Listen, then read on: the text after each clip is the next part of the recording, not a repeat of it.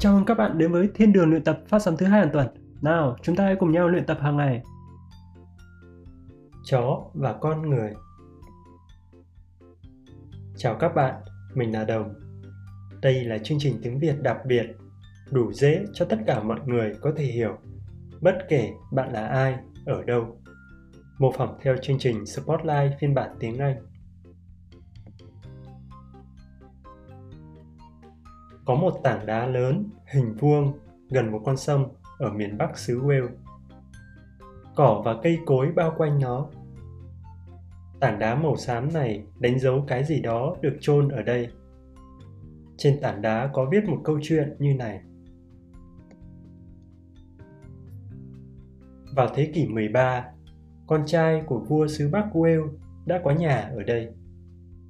Hoàng tử tên là New Zealand một ngày nọ, hoàng tử đi săn. Ông đã đi mà không cho con chó trung thành Galert của mình đi cùng. Khi New Zealand về nhà, Galert vui mừng chạy và đón ông. Nhưng con chó dính đầy máu. Ông hoảng sợ. Nhanh chóng, ông chạy và tìm con trai. Ông không thấy con trai mình trên giường. Chăn và sàn nhà dính đầy máu. New Zealand cảm thấy mất trí và tức giận. Ông đã nghĩ con chó đã giết chết đứa con của mình. Ông nhanh chóng dùng kiếm giết Gallet. Sau tiếng kêu thảm thiết của con chó là tiếng trẻ con, ông tìm được đứa con trai của mình. Cậu bé không bị thương. Nhưng bên cạnh cậu bé là một con chó sói. Có lẽ con chó Gallet đã giết con vật hoang dã và hung dữ này để bảo vệ đứa bé. Hoàng tử cảm thấy đầy hối hận. Mọi người nói rằng ông ấy đã không bao giờ cười nữa. Hoàng tử đã chôn cất con chó Galet tại đây.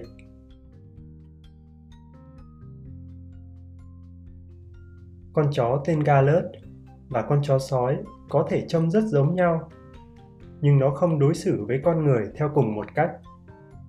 Chủ đề hôm nay là về loài chó và mối quan hệ của chúng với con người. Vậy, điều gì đã khiến ga-lớt và con sói trở nên khác biệt như vậy? Nhiều nghìn năm trước, chó và chó sói đều giống nhau. Nhưng khoảng 14.000 năm trước, một số loài chó sói bắt đầu thay đổi. Nó đã không còn hoang dã như trước không ai biết chính xác điều này đã xảy ra như thế nào. August Philip của tạp chí địa lý quốc gia cho rằng nó có thể đã xảy ra như thế này. Một số con chó sói tiến gần đến đống lửa nấu ăn của con người sau khi ngửi thấy thứ gì đó ngon để ăn.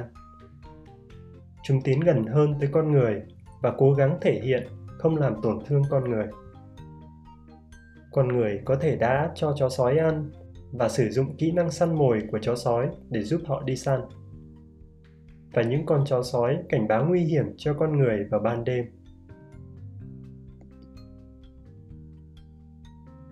Con người và chó sói đều sống bầy đàn, thành từng nhóm.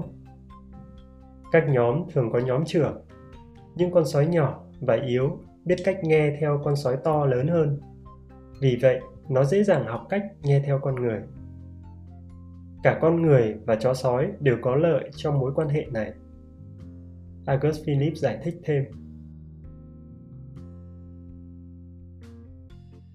trải qua hàng nghìn năm những con chó sói nhỏ sống bên cạnh lều trại của con người dẫn đến sự phát triển của loài sói thân thiện hơn với con người chúng bắt đầu trông khác với những con sói to lớn khác Nhìn chung, chúng nhỏ hơn chó sói và chiếc mũi ngắn hơn.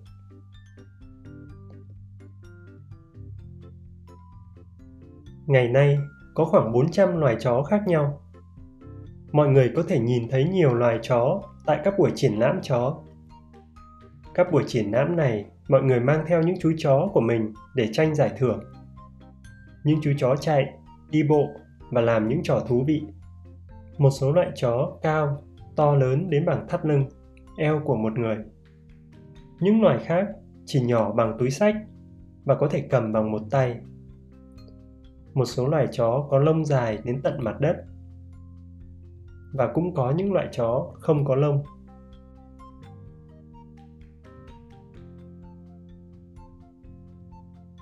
Chó có thể rất khác nhau về kích thước, hình dạng và màu sắc. Peter Tyson làm việc cho tạp chí khoa học Nova. Anh giải thích tại sao có rất nhiều loại chó.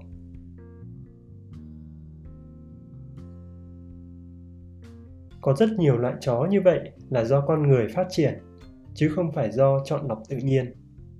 Vào cuối thế kỷ 19, con người tạo ra nhiều loại chó khác nhau để có những kỹ năng phục vụ công việc đặc biệt mà họ muốn. Con người tạo ra những con chó như chó săn màu xám để đi săn. Những con chó này gầy và chạy rất nhanh. Nó có thể chạy trong thời gian dài mà không thấy mệt. Con người cũng đã tạo ra những loại chó để làm việc với cảnh sát. Ở Thái Lan, cảnh sát sử dụng khứu giác tốt của loài chó để tìm bom, mìn. Có những loại chó khác làm việc trong các trang trại. Chúng giúp người chăn gia súc hướng dẫn cừu, bò di chuyển và bảo vệ động vật. Chó được huấn luyện để làm việc với con người theo nhiều cách. Con người cũng nuôi chó vì nhiều lý do ngoài công việc. Ngày nay, chó được nuôi để làm bạn với con người và con người tạo ra nhiều loài chó có nhiều ngoại hình khác nhau để trông đáng yêu hơn một số người thậm chí còn coi chó là một phần của gia đình họ các nhà khoa học đã phát hiện ra nhiều loài chó thậm chí có thể hiểu được cảm xúc của con người trên thế giới hiện nay có khoảng 400 triệu con chó. Nhưng mối quan hệ chó với con người không phải lúc nào cũng thân thiện. Nhiều con chó không sống cùng với con người, không có nhà. Nó bị lạc phải sống trên đường phố và phải ăn rác. Diana Barucha đến từ Bangalore, Ấn Độ. Cô ấy bắt đầu một dự án có tên là Stray Dog Free Bangalore. Cô ấy nói rằng những con chó bị lạc này nên có nhà. Nếu không, cô cho rằng nên giết chúng theo cách không đau đớn.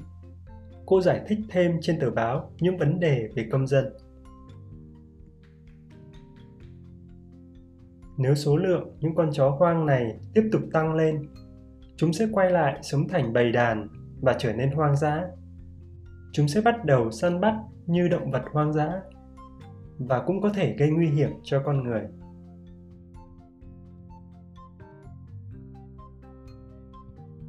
Rajesh Suka cũng sống ở Bangalore. Anh không muốn giết những con chó hoang. Anh đưa ra một giải pháp khác nếu thành phố quản lý rác và chất thải tốt hơn, thức ăn cho chó hoang sẽ ít đi. Điều này giúp hạn chế số lượng chó hoang trong khu vực.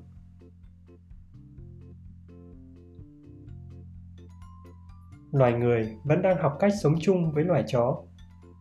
Mối quan hệ này có thể vui vẻ nhưng có lúc cũng thật buồn. Giống như trong câu chuyện của hoàng tử New và con chó Galert của ông. Nhưng tương lai, con người vẫn sẽ tiếp tục chia sẻ cuộc sống của mình với những chú chó. Người bạn tốt, trung thành với con người. Bạn có nghĩ rằng giết những con chó hoang là một giải pháp tốt? Bạn đã bao giờ nuôi chó chưa? Hãy để lại ý kiến của mình trên trang web của chúng tôi. Bạn cũng có thể tìm thấy chúng tôi trên youtube, twitter, apple podcast hay spotify với từ khóa Việt Nam Miss Shadowing. Ở Việt Nam, đã có chủ đề về luật cấm ăn thịt chó có khả thi. Nếu vấn đề này được nói đến khoảng 10 năm về trước thì sẽ không được đồng ý. Nhưng trong vài năm trở lại đây, nhiều người đã thay đổi nhận thức và từ bỏ thói quen ăn thịt chó. Tác giả của bài viết này là Ren Adam. Chương trình này gọi là Chó và con người. Hy vọng bạn thích chương trình và tiếp tục theo dõi Việt Nam Meet Shadowing Hẹn gặp lại các bạn ở các chương trình tiếp theo.